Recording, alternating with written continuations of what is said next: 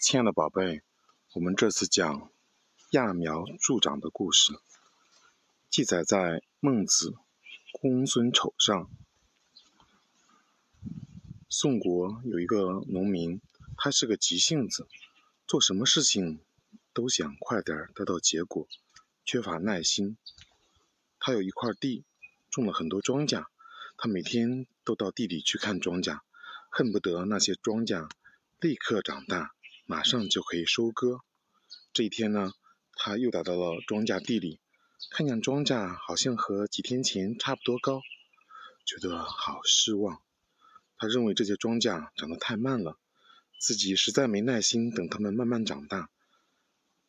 得想一个让庄稼快点长高的办法。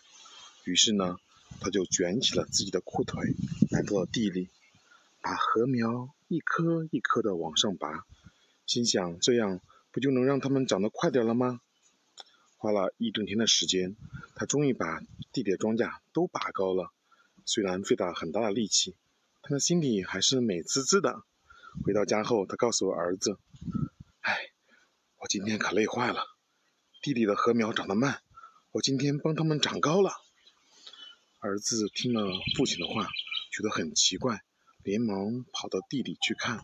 发现所有的禾苗都已经枯死了。通过这个故事呢，我们学到了一个道理：禾苗的生长呢，有着自身的规律。文中的宋国人呢，不懂得这个道理，好心帮禾苗快点长，结果却把禾苗弄死了。这个故事告诉我们，做事呢，不能光凭自己的一腔热情，还要考虑事物本身的规律。